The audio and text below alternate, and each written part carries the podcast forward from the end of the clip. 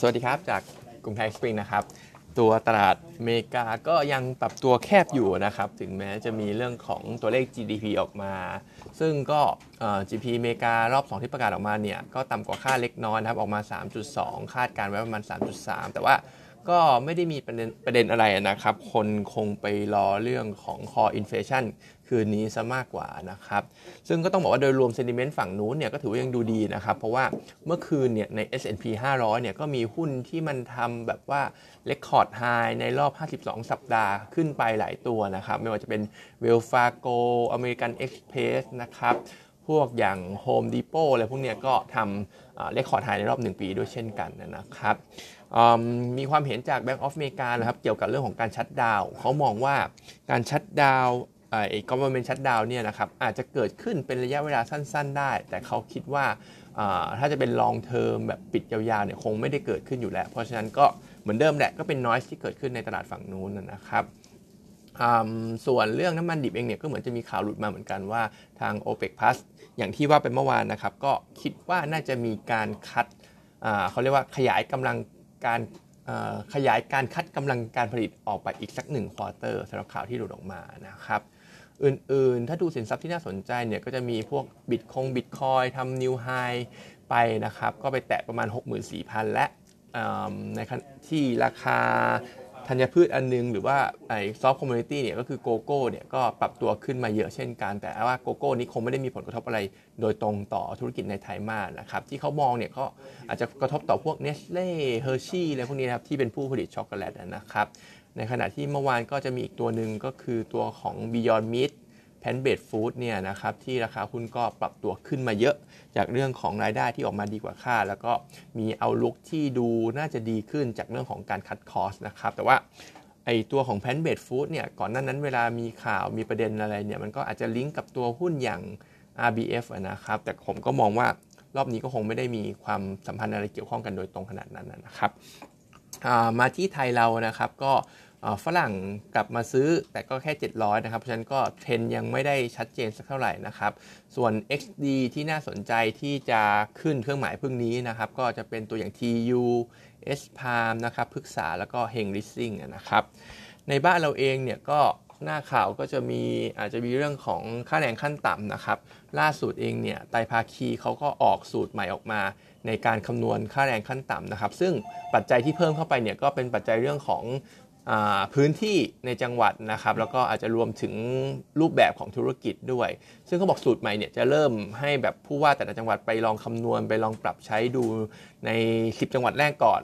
คร่าวๆก็จะมีพวกกรุงเทพเชียงใหม่ภูเก็ตชลบุรีสุราษฎร์อะไรพวกนี้นะครับ ซึ่งเขาบอกว่าสูตรใหม่พอ factor in พวกนี้อะไรเข้าไปปุ๊บเนี่ยก็อาจจะเริ่มเห็นการปรับเพิ่มขึ้นค่าแรงขั้นต่ำอีกครั้งหนึ่งก็น่าจะเป็นครั้งที่ 2 ในรอบปีเนี้ย ครั้งแรกเนี่ยขึ้นไปแล้วเมื่อตอนต้นปีนะครั้งที่ 2 ก็เขาบอกว่าอาจจะเห็นภายในเดือนเมษายนนี้นะครับเพราะฉะนั้นเรื่องนี้ก็อาจจะเป็นหนึ่งในดาวไซด์เกี่ยวกับประมาณการของ Analyst เกี่ยวกับคอนเซนแซสนะครับก็ตามดูกันอีกทีนึงแล้วกันว่าจะออกมายังไง แต่ว่าปัจจุบันก็อาจจะยังรอ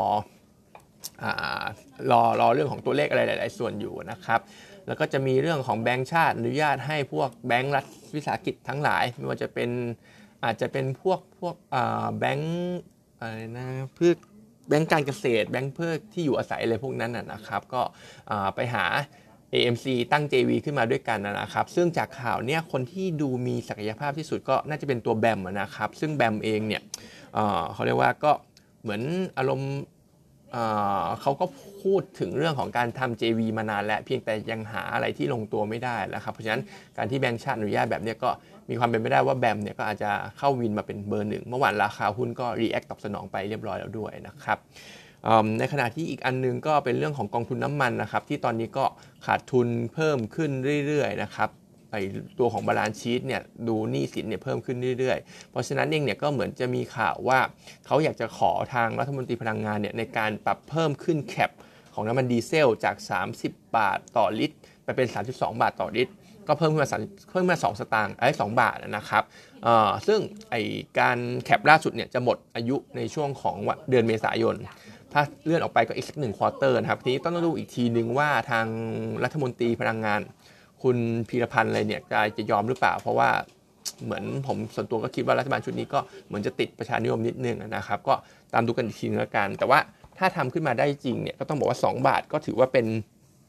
upside ให้กับ หรือว่าเป็น headline เชิงบวกให้กับพวกค้าปลีกน้ำมันอย่างเช่นตัว OR หรือ PTG ได้แน่นอนนะครับ เพราะว่า1เลยเนี่ยน่าจะมีเรื่องของ stock gain 2เลยเนี่ยก็จะมีเรื่องของอการบริหารเรื่องของ เรื่องของค่าการตลาดได้ดีมากขึ้นนะครับสองบาทที่ขยายขึ้นมาตรงนี้นะครับ ซึ่ง PTG น่าจะมีได้ประโยชน์เยอะสุด เพราะว่า 70%ที่เขาขายส่วนใหญ่ก็เป็นน้ำมันดีเซลนะครับแล้วก็ไปที่งบนะครับ เมื่อวานมีตัวของสวัสด์กับติดล้อออกมา ซึ่ง 2 ตัวคล้ายๆกันนะครับไอตัวของกำไรเนี่ยก็จะเห็นบวกเยียนเยียติดลบ Q on Q ทั้งคู่นะครับ รายได้ ดอกเบี้ยค่อนข้างดี พอร์ตสินเชื่อเติบโตก็ดีทั้งคู่นะครับ ยังเห็นการเติบโตทั้ง year on year Q on Q ในขณะที่การตั้งสำรองที่เป็นประเด็น แล้วก็น่าจะยังเป็นประเด็นอยู่สำหรับ 2 ตัวนี้นะครับ ก็คือติดล้อเนี่ยอย่างติดล้อเนี่ยเครดิตคอสขึ้นมา 4.2%ปรับตัวขึ้นมาประมาณ 1.18 basis 1.18% Q on Q เลย เราพูดเป็น basis point ดีกว่านะครับ ก็ขึ้นมา 118 basis point Q on Q แล้วก็ 94 basis point year on year อันนี้คือเราติดล้อ ในขณะนี้ SAWAD ก็ขึ้นมาเยอะนะครับ ขึ้นมา 189 basis point year on year แล้วก็ 148 point Q on Q ด้วยอยู่ที่ประมาณ 2.96 เพราะฉะนั้น credit cost ก็ยังเป็นปัญหาในเรื่องของการเคลียร์ balance sheet เคลียร์ NPL ของทั้ง 2 ตัวนี้อยู่เหมือนเดิมนะครับ ทีนี้ถ้ามอง outlook ต่อไปเนี่ยก็ประเด็นสำคัญก็เรื่องของ asset quality แหละ เรื่องของ top line อะไรพวกเนี้ย operation ใน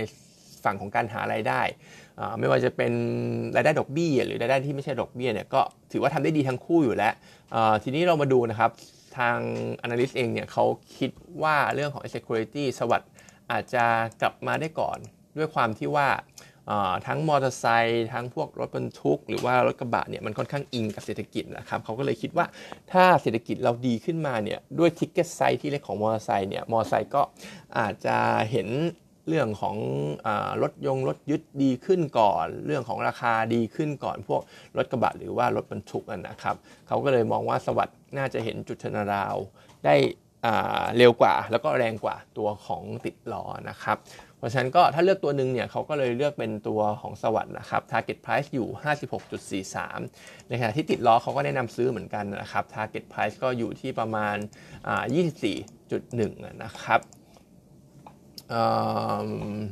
แล้วก็จะมีตัวของเบทาโกรนิดนึงแล้วกันนะครับ จริงๆ งบออกไปเมื่อวันก่อนแล้วก็อย่างที่ทราบกันว่าขาดทุนใน quarter 4แต่ทีนี้มุมมองเมื่อวานเนี่ยตาม meeting นะครับเขาก็ มองว่าเดี๋ยว quarter หนึ่งเนี่ยน่าจะเริ่มกลับมามีกำไรแล้วสำหรับตัวเบทาโกร จากเรื่องของต้นทุนอาหารสัตว์ที่ลดลงนะครับราคาไก่ที่ดีขึ้น แต่ก็ต้องบอกว่ามีโอกาสที่จะไม่กำไรเหมือนกันนะครับ เพราะว่าราคาหมูยังไม่ค่อยดีเท่าไหร่ ล่าสุดราคาหมูก็ดรอปลงด้วยหลังจุดจีนที่ผ่านมาตรงนี้นะครับเพราะฉะนั้นเนี่ยกลุ่มนี้ก็ยังไม่ได้ชอบเหมือนเดิมนะครับ ในทั้งพวก CPF TFG Beta Grow เนี่ยเราก็ยังไม่ได้มีตัวไหนที่จะเป็นแนะนำซื้อนะครับ วันนี้ก็มีเท่านี้นะครับ